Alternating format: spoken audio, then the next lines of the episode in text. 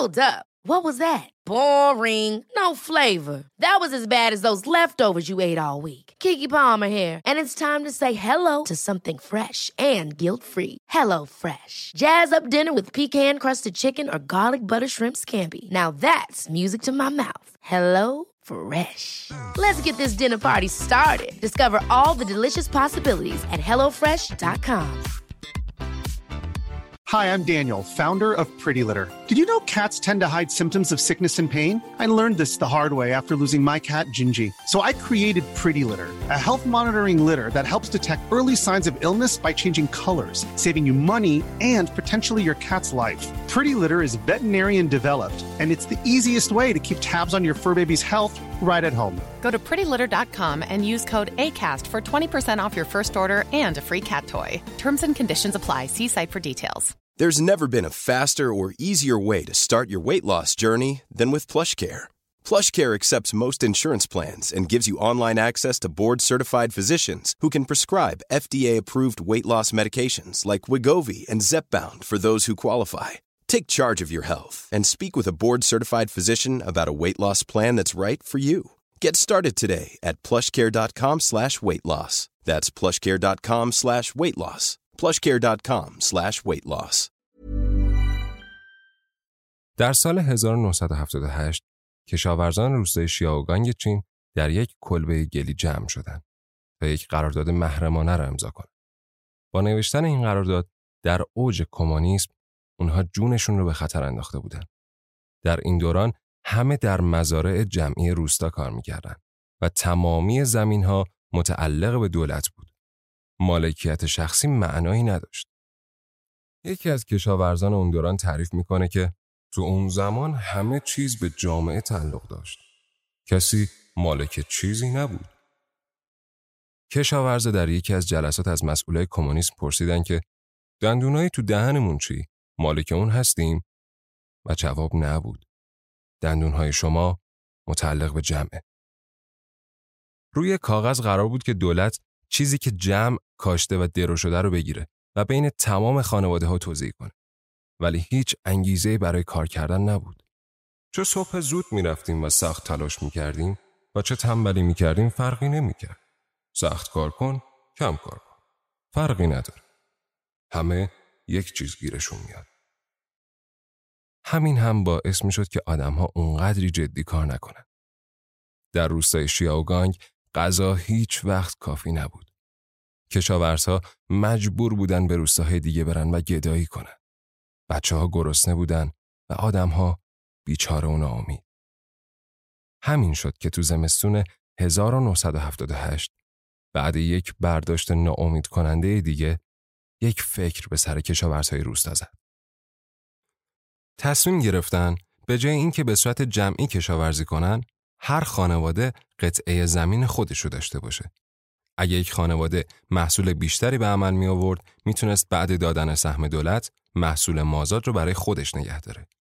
چنین ایده ای اگرچه ساده است و حدوداً به قدمت تاریخه اما در چین سال 1978 انقدر خطرناک بود که کشاورزها مجبور شدن در خفا جمع بشن و در موردش صحبت کنند.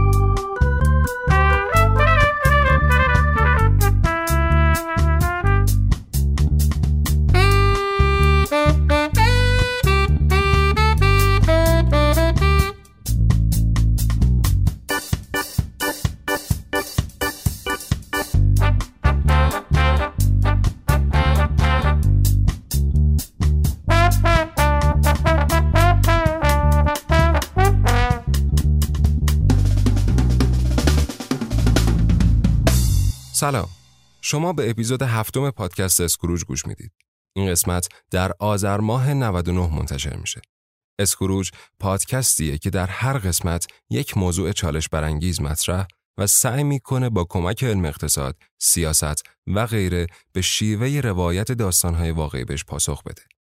توی این قسمت می‌خوایم دلیل بخشی از موفقیت اقتصادی چین رو بررسی کنیم.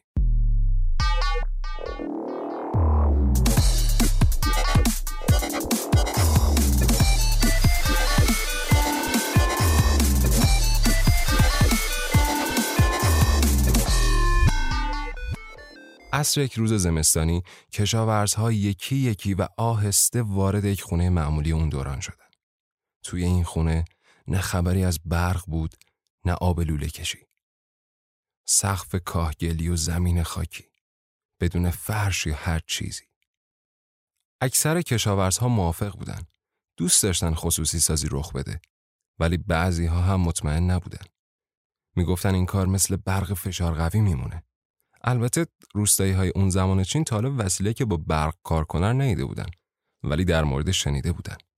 می‌دونستن که اگه بهش دست بزنی همون لحظه میمیری.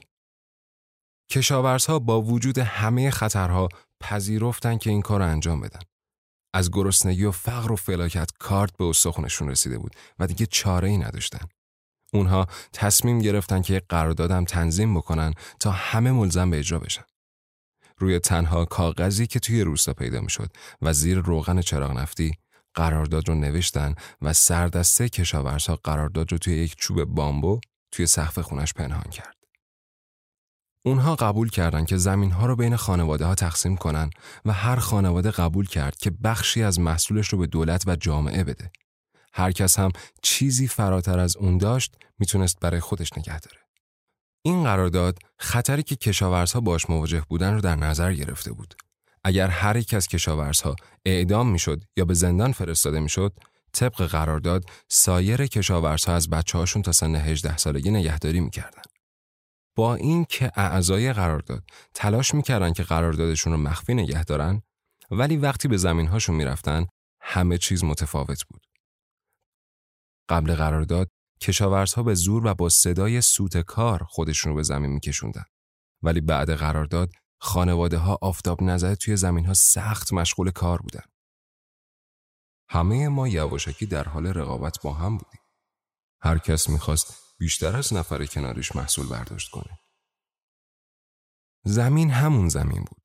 آدمها همون آدمها و ابزارها همون ابزارها. ولی با تغییر قوانین اقتصادی با گفتن اینکه هر کس می‌تونه صاحب بخشی از چیزی که میکاره باشه همه چیز عوض شد. بالاخره فصل برداشت رسید. همه خوشحال بودن و میخندیدن. اونها کلی محصول داشتن. اما این خوشحالی خیلی پایدار نبود. یه روز مسئولین حزب کمونیست اومدن و سردسته کشاورزا رو با خودشون بردن. اونها به سردسته فوش می‌دادن و جوری باش رفتار می‌کردن که با یک اعدامی. برداشت آخر فصل اونها رو لو داده بود. محصولی که اونها توی یک سال برداشت کرده بودن بیشتر از جمع محصولات پنج سال گذشته بود.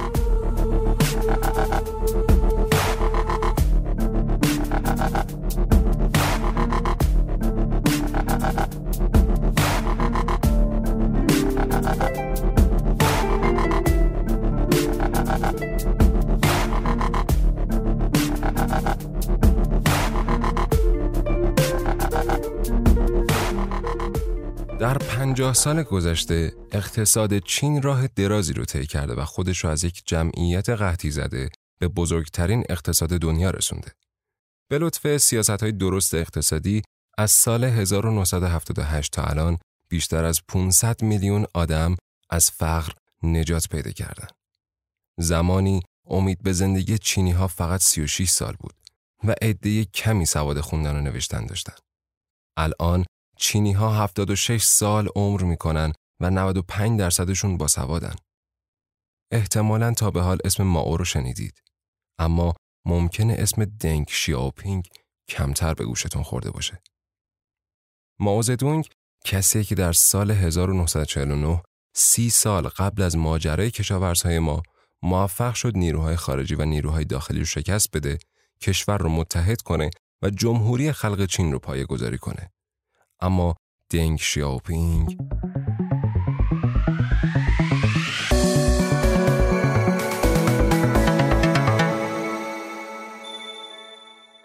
زمانی که ماو جمهوری خلق چین رو بنیانگذاری کرد بیش از 80 درصد مردم در فقر زندگی می کردن.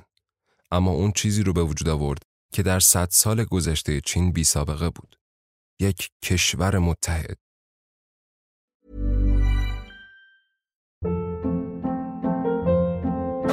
Hold up. What was that? Boring. No flavor. That was as bad as those leftovers you ate all week. Kiki Palmer here, and it's time to say hello to something fresh and guilt-free. Hello Fresh. Jazz up dinner with pecan-crusted chicken or garlic butter shrimp scampi. Now that's music to my mouth. Hello Fresh. Let's get this dinner party started. Discover all the delicious possibilities at hellofresh.com.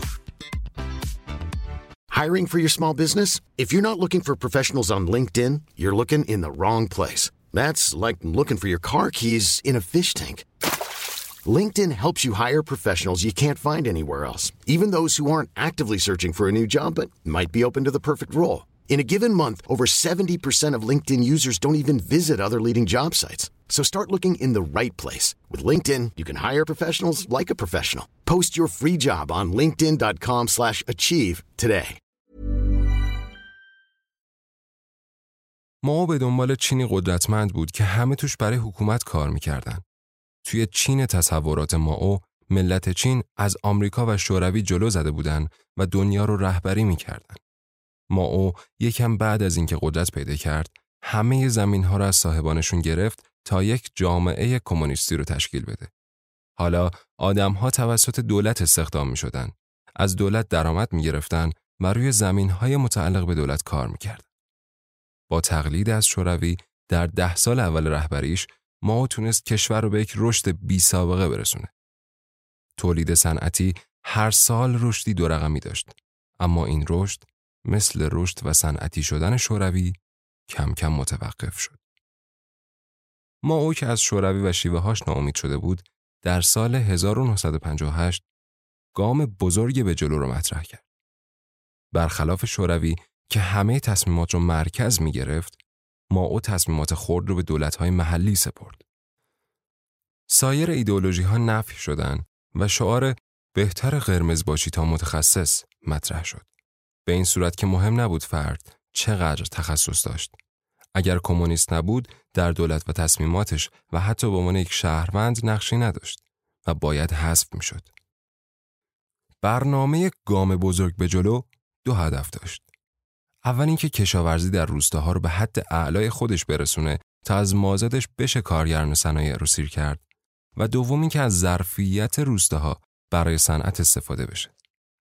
در عرض چند ماه و به ضرب و زور مردم رو در دسته های بزرگ مجبور به کار در جمع ها کردن.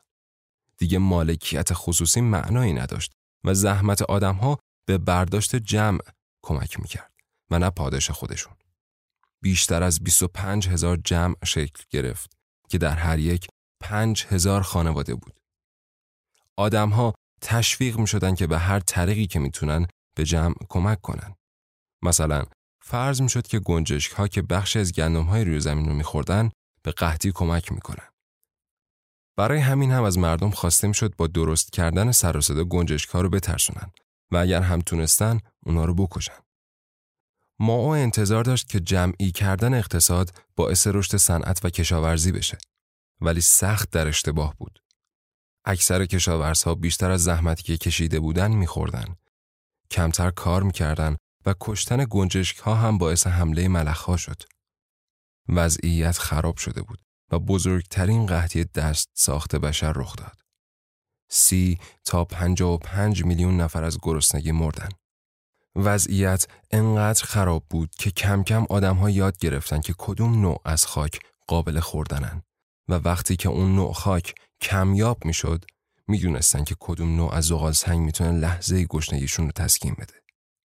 از همه بدتر اما اینکه در تمام این سالها ما اون نمی‌خواست به شکستش اعتراف کنه و حتی سعی می‌کرد با صادر کردن گندم به کشورهای آفریقایی و کوبا اونها را مجاب کنه که به آین کمونیسم چینی رو بیارن.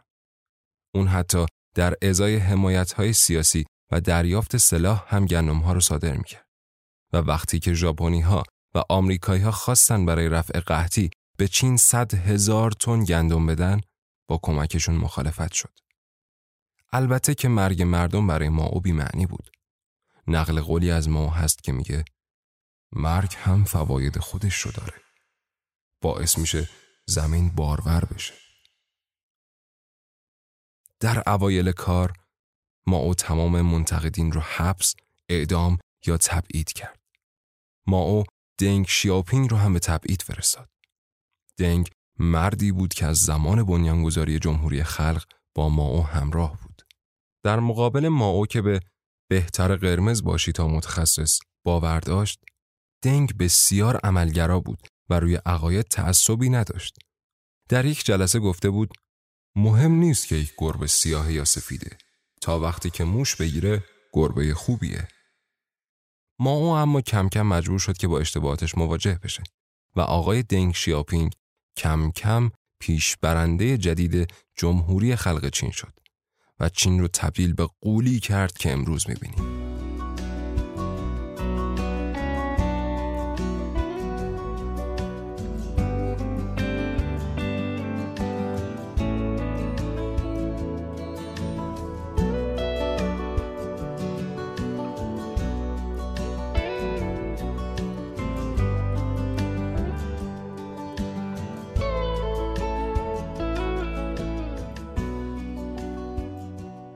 روزی که سردسته کشاورزهای داستان رو به حزب محلی کمونیست می بردن، هیچ وقت تصور نمی کرد که زنده از اونجا بیرون بیاد. چه برسه به اینکه تا به امروز زنده بمونه و پادکست انگلیسی زبان پلنت مانی برای دیدار با شخص اون به چین سفر کنه و باهاش مصاحبه کنه و حتی یک آدم بشینه و مصاحبهش رو به فارسی ترجمه کنه و شما بهش گوش بدید. اون روز برای سردسته کشاورزها روز وحشت بود. فکر می‌کرد جدی جدی قراره بمیره. اما یک تماس اون رو نجات داد. یک مقام بزرگ مرکزی با حزب محلی تماس گرفته بود تا بهشون بگه که با سردسته کاری نداشته باشن. اون گفت من از کار این کشاورزها حمایت می‌کنم. داستان این کشاورزها باید به بقیه کشور هم گفته بشه. به کمک این مقام بزرگ حزب مرکزی خصوصی سازی به آهستگی و با برنامه ریزی دقیق کم کم کل چین رو فرا گرفت و الان بیشتر از 70 درصد مردم چین برای بخش خصوصی کار می‌کنن. تصویر این مقام بزرگ حزب مرکزی روی کاور این قسمت اسکروج هست. مرد کابایی داستان ما کسی نیست جز دنگ شیاپینگ. دنگ شیاپینگ اولین مقام رسمی بود که به آمریکا سفر کرد و کسی بود که روابط رو با غرب عادی سازی کرد.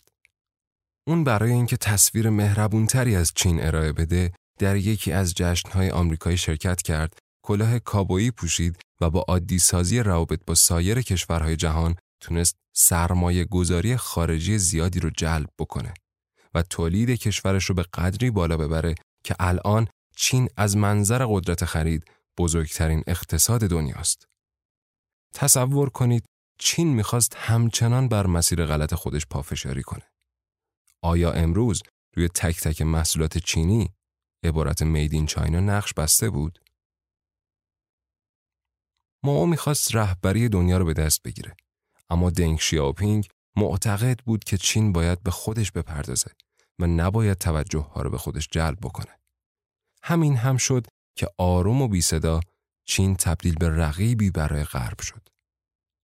آزادسازی تجارت و باز کردن درهای کشور رشد اقتصادی رو مثل فنر فعال کرد. شاید اسم شنزن رو شنیده باشید. جایی که قبلا یک روستای ماهیگیری کوچک توی چین بود، امروز قلب اقتصادی جنوب چینه و درآمد این شهر از هنگ کنگ هم بیشتره. این روزها دولت چین به وضوح به اتفاقی که بین روستاییان شیاوگانگ رخ داده میباله. و قراردادی که روزی پنهان و غیرقانونی بود امروز توی موزه نگهداری میشه و بچه های چینی توی مدرسه در مورد این قرارداد می‌خونن.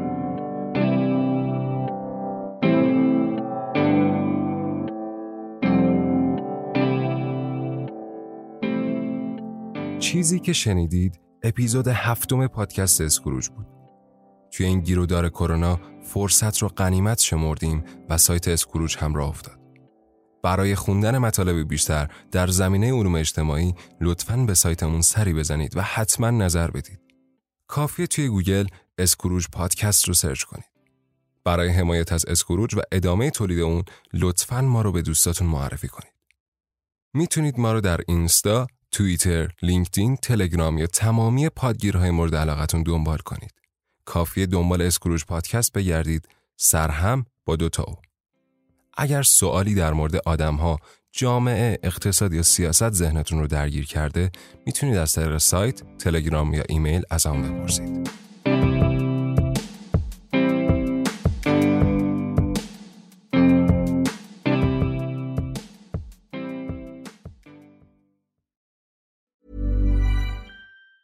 Ever catch yourself eating the same flavorless dinner three days in a row? Dreaming of something better? Well, HelloFresh is your guilt-free dream come true, baby. It's me, Gigi Palmer. Let's wake up those taste buds with hot, juicy pecan-crusted chicken or garlic butter shrimp scampi. Mm. Hello Fresh. Stop dreaming of all the delicious possibilities and dig in at HelloFresh.com. Let's get this dinner party started.